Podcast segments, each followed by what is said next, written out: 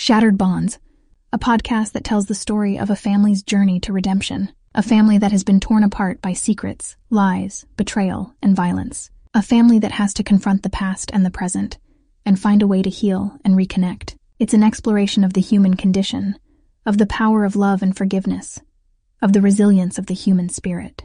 It's a podcast that will make you laugh, cry, think, and feel. This is part 19 Keys. Scott Henry rides the subway. He's wearing a black suit and carrying a shovel.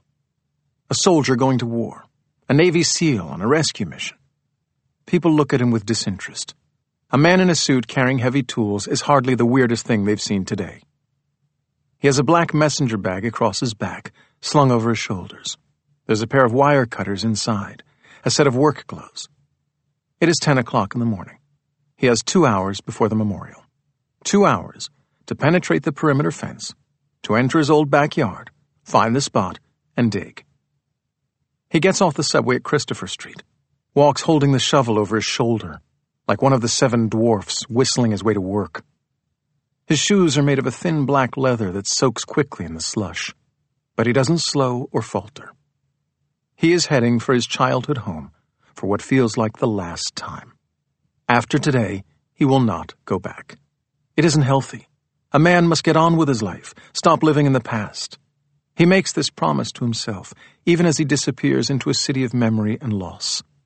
Around him, the city roars with life. It doesn't care who lives and who dies. It is bigger than everyone put together. Keep moving. This is what the city demands. Go on, or we'll go on without you. Scott stands up a little straighter. He fixes his tie. He stops at Greenwich Street, his eyes rising automatically to the gap in the sky that used to hold the towers.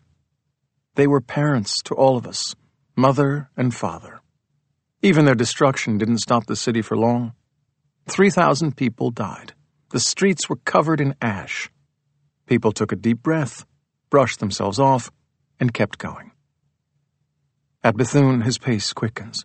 It is a quiet street, mostly empty of foot traffic. He reaches the fence and stops, lowering the shovel. He does not look around, but bends and takes the wire cutters from his bag. He is counting on the apathy of New Yorkers, the fact that people are reluctant to question a man who looks like he knows what he's doing. He's done the math in his head. Thirty seconds to cut the fence, a minute to walk to the tree, maybe ten minutes to dig up the can. The whole operation should be accomplished before anyone has a chance to think twice. If it occurs to him as he cuts the first heavy wire fastener that what he's doing isn't exactly rational, it doesn't slow him down. After months of apathy and emotional navel gazing, he has decided that the key to his recovery is to commit entirely to a course of action, no matter how seemingly insane. Make a choice, see it through. He leans on his hands, squeezing the grips of the cutters and snaps through the two remaining fasteners. Then, before he has time to change his mind, he lifts the chain link and, grabbing his shovel, slides through. He is in a long alley that separates the larger apartment buildings on his left from the brownstones on the right. He moves deliberately, shovel on his shoulder, to the side of his old home. There's a small wooden fence around it, and here he goes up and over. He stands for a moment, scanning the windows around him, but sees no one. The view is the same as he remembers brick walls with curtained windows, slices of New York living with its overstuffed, overdecorated quality, which comes from staying too long in one place. Standing there, he is at once thirty five and seven. He is old and young. Standing there at this moment, there is no past, present, or future. There is only this place. He drops the messenger bag, walks over to the base of the tree. It has grown in 20 years, taller, wider. But to Scott it looks the same because he has grown too, and so his relationship to the tree remains proportional. He may as well be the boy set to bury his treasure instead of the man come to dig it up. Snow is piled on the ground around the base of the tree. Scott takes the shovel and scoops it away, exposing the hard brown earth. His breath collects in front of his mouth in puffs of white. Overhead, a cloud moves in front of the sun, and Scott places the blade of the shovel against the earth. He sets the heel of his dress shoe on top of it. In his mind, he says a silent prayer. Again, not to God, but fate. We get so few opportunities in life to correct the mistakes we've made, to fix the things we've broken. When those opportunities arise, we must seize them without hesitation. This, too, is an act of faith. With all his might, Scott pushes down on the footplate and almost breaks his ankle. The ground is frozen solid. He lifts the shovel and brings the blade down hard. It makes a ringing sound. The concussion of the blow makes all the bones in his body jump one inch to the left. Fuck! he says out loud. He brings the blade down again. This time he manages to chip a tiny spear of earth, making a hole about the size of a quarter. At this rate, he'll be digging all day. He panics a little, raising the shovel and hammering into the earth a few more times with increasing recklessness. He should have brought a pickaxe. Sirens rise in the distance, and Scott freezes. But it is just another New York drive-by. This is a city of emergencies, always someone in danger, in trouble, in pain. He continues to work, sweat breaking out on his back and stomach. He takes off his suit jacket, lays it across a bush. Using the shovel like a hammer, he chips away at the earth, the cuffs of his pants getting dirty. He is ruining his shoes, Sweat soaks the collar of his shirt and freezes in the cold. What the hell are you doing? The voice comes from the apartment building behind him. Scott whips around, a guilty man caught in a spotlight. A man in an undershirt is leaning out of his window. I'm trying to sleep here. Sorry, says Scott. He turns back to the hole he's made. It's barely three inches deep. And just like that, the nerve goes out of him. For the first time, he realizes what he's doing, how crazy it is. He could be arrested. And for what?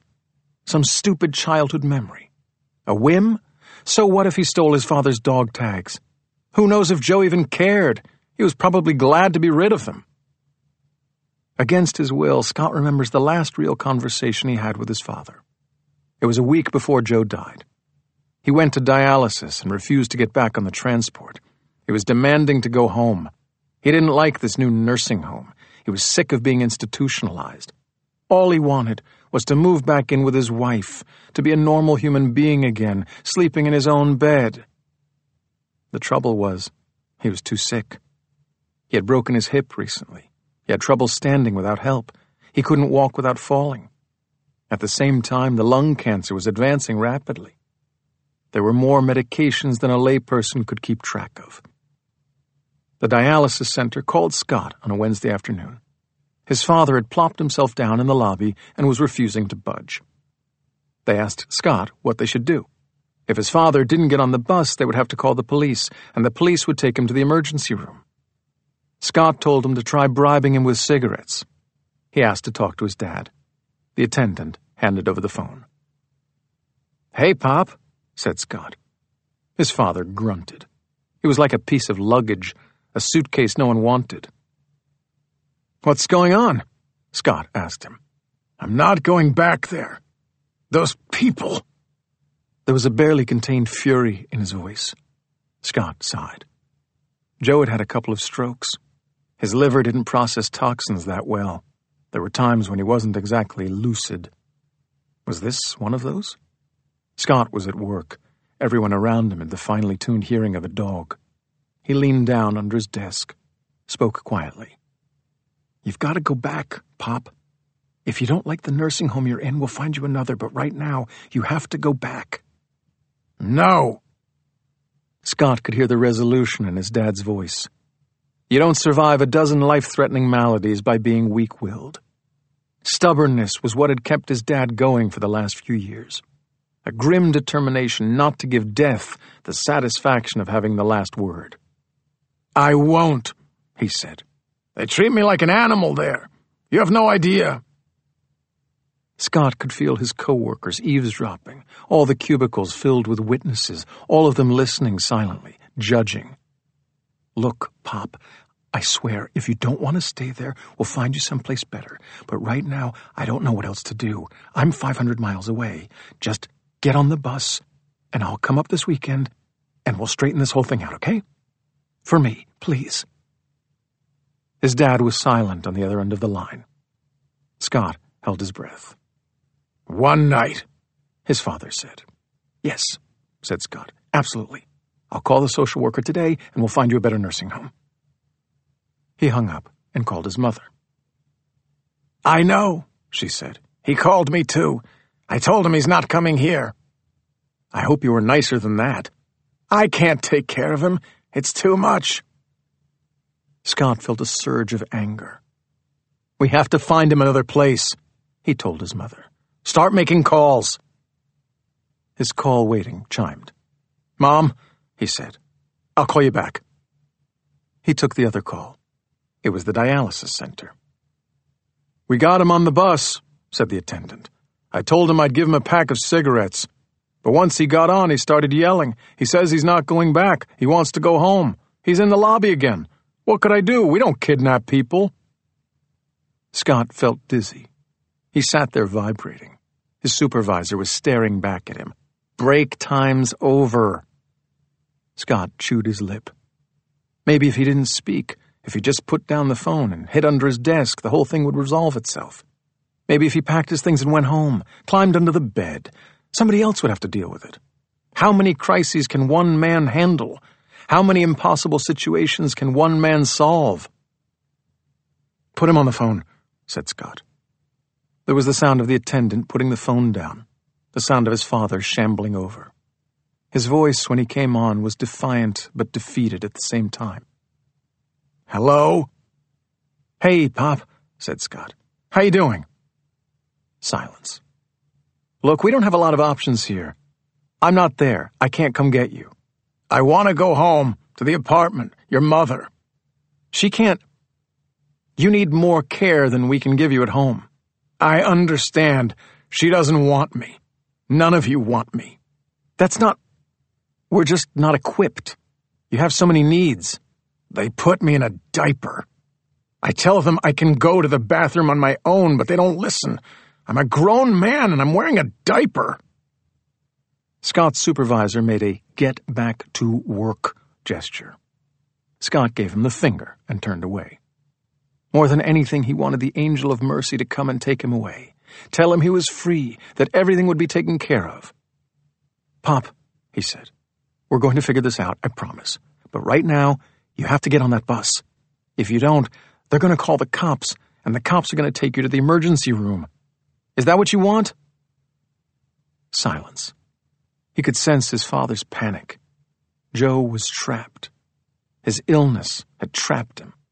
His lungs were dying. His kidneys were dead. He had a hard time walking on his own. He was making a last ditch effort to regain control over his life. And yet, how much control could he get? I want to go home, he said. Scott took a deep breath. When he spoke, his tone was icy, hard. You can't go home, he said. You have two choices. Either you go back to the home or you go to the hospital. Which is it? He hoped that someday someone would forgive him for this, for bullying his own sick father, for strong arming him. And yet, what choice did he have? He too was trapped. No hospitals, his father said. Then get on the bus and I'll call Mom and we'll figure this out. Come get me, his father said. Rescue me. Take me away. Scott closed his eyes. For a moment, he indulged the fantasy. He would fly to Portland. He would pick up his father and drive to the coast. They would live in a cottage. There would be peace and quiet. There'd be dignity and love. Without dialysis or medicine, his father would sicken gently. He would die in a rocking chair, sitting on the porch, looking out at the surf. If Scott were a better man, he would do this for his father. And yet, even as he thought this, he knew it was just a fantasy. Without the medication, his father would suffer. Pain would chew through his bones. Without dialysis, his body would fill with toxins. His brain would rot. There'd be no bucolic passing, just a slow, torturous ruin. I can't, he said. You're too sick. You need to be someplace they can take care of you. His father's voice, when it came, was small, vulnerable. You take care of me. Scott couldn't breathe. Get on the bus, Pop, he said. I'll be there this weekend, and we'll figure this out. His father was quiet. Scott could feel his abandonment across the phone line, could hear the realization sinking in. Joe Henry was on his own. He had made his play for control, and it had failed. He would take the diaper and go back to the nursing home. He would hold his head high and return. His family didn't want him, and he wasn't about to beg. He would take the abuse, the mistreatment. He had survived worse and for longer. Okay, he said. I'm sorry to bother you. No, Pop, said Scott. You're no bother. But it was too late. His father was already gone. Scott lifts the shovel and brings it down to the frozen earth. He will do this for his father. Return the things he's stolen. Make it right. The shovel chimes against the iron ground. Shovel handle blistering his palms. I swear to Christ, says the guy in the undershirt, you do that one more time, I'm calling the cops. Scott stands panting. It's no use. He'd need a blowtorch to dig this hole. He has failed. Failed himself. Failed his father. He throws the shovel into the bushes, grabs his coat and bag. Go fuck yourself, he tells the guy in the undershirt, and jumps the low wooden fence. The memorial was set to begin. He shrugs back into his jacket, every move an expression of fury. He stoops and slips under the chain link, but one of the cut fasteners hooks his coat and rips it. He stands on Bethune Street, foiled. The wind has picked up, clouds blowing in across the Hudson. His shirt is soaked through from attacking the ground, and the slice of the wind cuts through to his core. Fuck! he says again. It may be the only word he ever uses from here on out. His mind has seized up, like an engine without oil. The gears are grinding, motor racing, but no real thoughts come. He has failed, and for the life of him, he can't figure out what to do next. He takes off his work gloves, drops them on the sidewalk. Shoving his hands into his pockets, he walks around the corner to bank. He stares up at his old brownstone and then, because he can think of nothing else to do, he sits on the stoop, his bag beside him like a sad lost dog. He is wearing a black suit with a blue shirt and a striped tie. The stoop has been shoveled, cleared of snow, but the temperature of the concrete, the constrictive single digit freeze, makes the step feel wet under his ass. He sits with his knees bent, elbows resting gently on the caps. In one of his jacket pockets, he finds a package of Twizzlers, and buttoning his coat against the wind, he peels off a spiral red stick and lifts it to his mouth. How can he say goodbye to his father now? This is what he's wondering as he sits in the cold. He watches people go by, wrapped up in Gore-Tex and wool. He watches them walk their shaggy dogs and carry their groceries in gloved hands. Every 20 minutes, a Puerto Rican kid with a red knit beanie comes out of the supermarket and loads a stainless steel delivery box mounted to the front of a bicycle, then pedals off into the slush. Women with comically long scarves push baby carriages, navigating around snowbanks and sheets of black ice. He chews his licorice and thinks of the bar around the corner, where 15 minutes ago his father's memorial began. He should stand and go but he can't. He's not ready. His parents used to take them to the White Horse when they were kids, park them at a table with a coloring book or a jumble. They would have a drink and watch the city go by.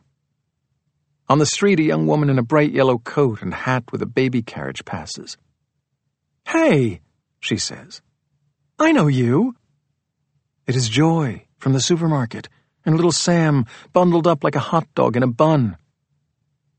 Hi, he says, coming out of his daze. It snowed. She adjusts her bright yellow hat. She looks like a sunflower. Yes, it did. She looks up at the brownstone behind him. Is this it? She says. The old homestead? He nods. Thirteen years. That's how long we lived here. Me and my brother and my mom and dad. We played stoop ball on this stoop and watched the Halloween parade go by. I went to PS 41 and Grace Church School. My brother got his skateboard stolen by a kid with a Swiss Army knife. Took him five minutes to find the blade. He kept pulling out the corkscrew, the screwdriver, the tweezers. You're making it up. I wish. He holds out his package of licorice. Twizzler? He says. She shakes her head. You know what they say about taking candy from strangers, she says. What kind of example would I be setting for young Sam? Her cheeks are red from the cold, the tip of her nose. He wants to put his lips to it and warm her with his breath. But we're not strangers, he says. We met the night before last. You're Joy, and I'm Scott. From his carriage, little Sam watches the cars go by. Scott wonders what it would be like to be a baby again, to see everything for the first time. Would the world be simpler or more complex? Joy reaches out, takes a piece of licorice. Well, she says, if we're not strangers. He smiles, watches her take a bite. Her lipstick is the exact color of the licorice. He wants to take the baby from the stroller and climb in, fasten the little seatbelt, and fall asleep to the gentle rolling of the wheels. How's your husband? he asks. Far away, she says, and sticks out her lower lip. But you're fine, right? Aren't you this sturdy frontierswoman, the only child, self sufficient in all things? She paws a strand of hair from her face, tucks it back up under her hat. It gets cold at night, she says. Even us frontier women need a husband to warm up the bed sometimes, not to mention fight off the Indians. He watches the Puerto Rican kid pedal up on his delivery bike. Rain, shine, snow, or sleet, people need their groceries. Looking at him, Joy notices the dirt on Scott's pants, the ripped jacket. I don't mean to pry, she says, but what happened to you? At first, he doesn't know what she's asking. Everything? The story of his life? But then he sees where she's looking, and for the first time notices what he's done to his suit. I was digging, he says. Digging? In a suit? It's a long story. She looks at him. She is learning what everyone else already knows that Scott is not a particularly casual person, that he doesn't know how to make small talk, to smile and talk about the weather. You're not one of those crazy people, are you? She says, who seem normal, then mail you packages of human hair? No, I'm just the regular kind of crazy. Standard maladjusted, issues with authority, a healthy amount of denial and self destructive instincts. Plus all the grief. She looks at him. There's something in his face she recognizes. Something familiar. Something that makes her want to help him. He reminds her of someone. An old boyfriend? She doesn't know, but she feels the need to reach out, to help him. She pulls the baby carriage to the foot of the stairs and sits down next to him. Hi, she says. Hi, he says. Now that she's this close, he can't look at her. It takes all his strength just to hold himself together. I'm Joy, she says. I know. And you're this crazy guy I met in the supermarket. And I don't mean to be forward, but there is something really wrong with you. He nods. His face is burning, and he is blinking to keep from crying. He feels like if he relaxes even for a second, he will fall apart. He will start to leak like a dam, and then he won't be able to stop. Joy takes a deep breath, puts her hand on his arm. She reaches out to him in sympathy, one human being to another, a stranger bridging the gap. The feel of her hand, the warmth, the firmness of her touch is all it takes. He is a house of cards. My dad, he begins. She waits. Died. I'm sorry. And, uh, tears are forming in the corners of his eyes. His, um, memorial service, like a party, is today. Everything around him is liquid now. The egg of sorrow has cracked, and it is worse than ever, making a tragic, sticky mess of everything. Sorrow coats the street, the girl, the baby, like glue, sticking Scott to this stoop, to this place, this moment. What time? Joy wants to know. Now, he says. It, um, started about a half hour ago. You should go. I know. You should go. He nods. Where is it? Around the corner? The White Horse Tavern? His voice cracks. He is 12 years old again, going through changes. Together they watch the delivery boy ride off into the slush. My dad died when I was 16, says Joy. He nods. She is saying, You're not alone. We are all part of the secret society, the whole human race. It is a culture of death and loss, a secret club of grief. I can't go, he says. Not without them. Without what? He looks her in the eye. There's a part of him, internal, subterranean, that embraces failure. Because it is easier to give up than to persevere. Easier to see the world as a place where malevolent forces conspire to keep a good man down. Where quitting isn't just an option, it is the only option. Because the alternative is complete and utter annihilation. And yet, what kind of man would he be if he didn't try? So he tells her everything his dead father, the dog tags. He explains his plan the clipped fence, the shovel, and the setbacks, the frozen earth, the man in the undershirt. When he's finished, she doesn't know what to say. How do you know they're even still there? she says. Because I'm on a quest. She thinks about this. You are a little crazy, aren't you? I'm usually not this bad, but I think I'm going through a rough patch. Yes, I'd say you are. She stands and brushes at the seat of her pants. Wait here. She takes her baby from the stroller and climbs the steps to the front door. He stands. What are you doing? She rings the bell. Let me do the talking, she says. He considers bolting, turning and racing down the street in his ruined dress shoes, a half frozen man, arms pumping, heading God knows where. But he doesn't. The door opens. A man is standing there, early fifties, and there's a little girl behind him, peering through his legs. Hi, says Joy. I'm Joy. Stay inside, honey, the man says to his daughter. To Joy, he says, Can I help you? I live around the corner, she says. And this is going to sound weird, but my friend grew up here. I can't let you in, he says quickly. No, says Joy. We were just. My friend buried something in the yard when he was a kid, something of his dad's, and it's his father's memorial service today. He wondered, the dog tags, says the man. They stare at him. The man puts his hand on his daughter's head. We found them when we were redoing the yard a couple of years ago. My son thought they were the coolest thing ever. Scott's heart is in his throat. Do you still have them? asks Joy. He nods, looks at Scott. My dad died last year, too, he says. Scott nods. He, too, is in the club, the secret society of lost fathers. I'm sorry, he says. Scott's throat is dry. The words are almost a croak. What's your father's name? says the man. Henry. Joe Henry. The man nods. Wait here. He closes the door. They hear him climbing the stairs. I don't know what to say, says Scott. We need these things, says Joy. These rituals, memorials, they help us say goodbye. Otherwise, it just lingers. People die and we pretend they're just missing, and it drags on for years, this level of denial, waiting for them to come back. Trust me. Scott closes his eyes. He is remembering how every year on January 2nd in San Francisco, businessmen throw the pages of last year's paper calendars out the window. For half an hour, the downtown streets fill with a flurry of white, dates and appointments all floating to the ground. It is a moment where time literally flies all of last year's activities filling the air the highs and lows, the pithy aphorisms, all the words of the day, the major holidays, professional milestones.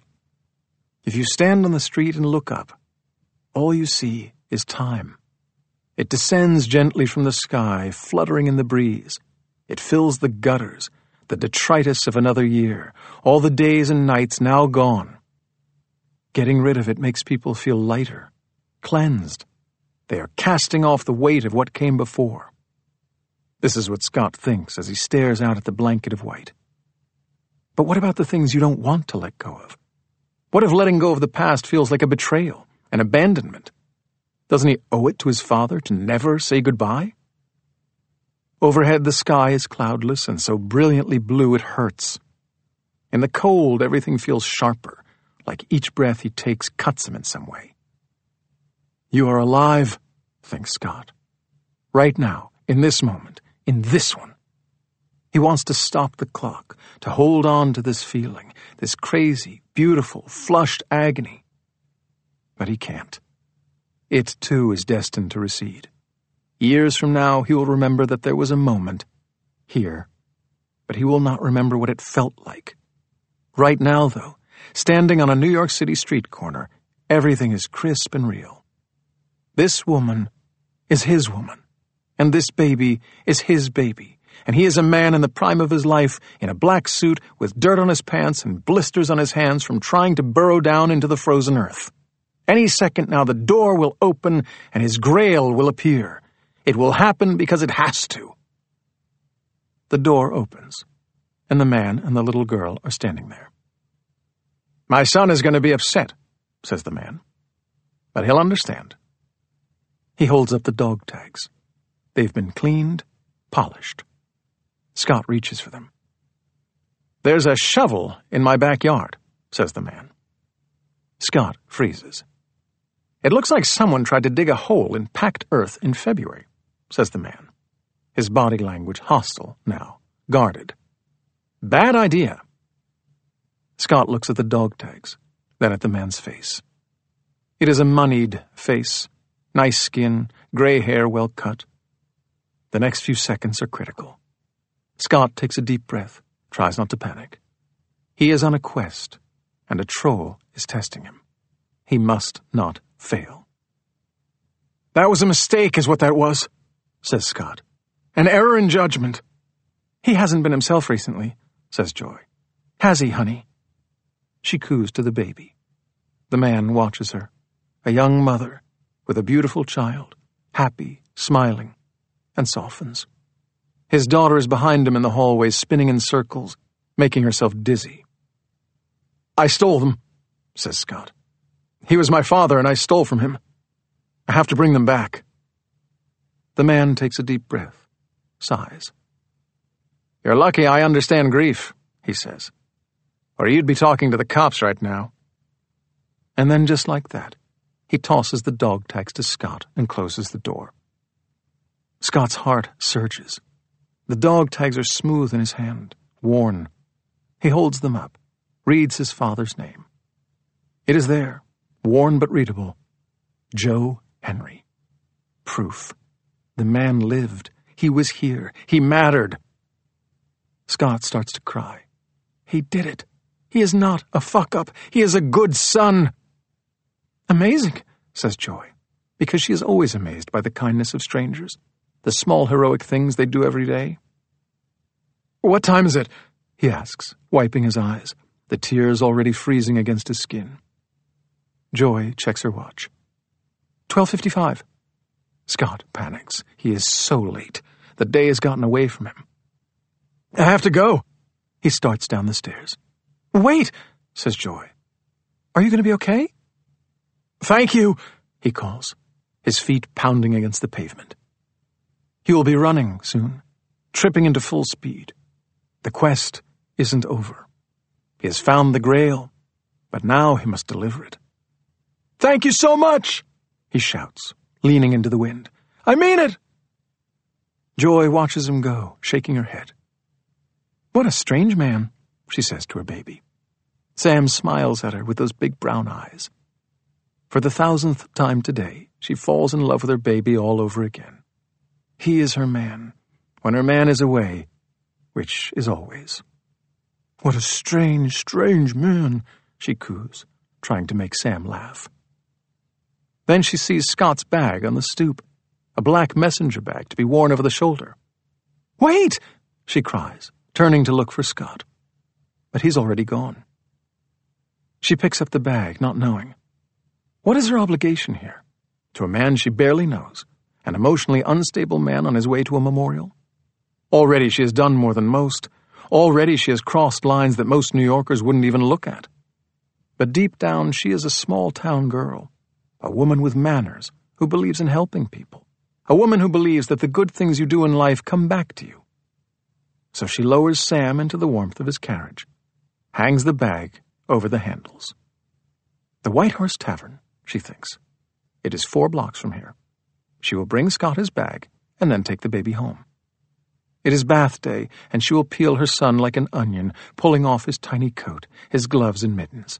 She will lower Sam into the warm water of the kitchen sink, will anoint him with hypoallergenic shampoos, gently washing every nook and crevice.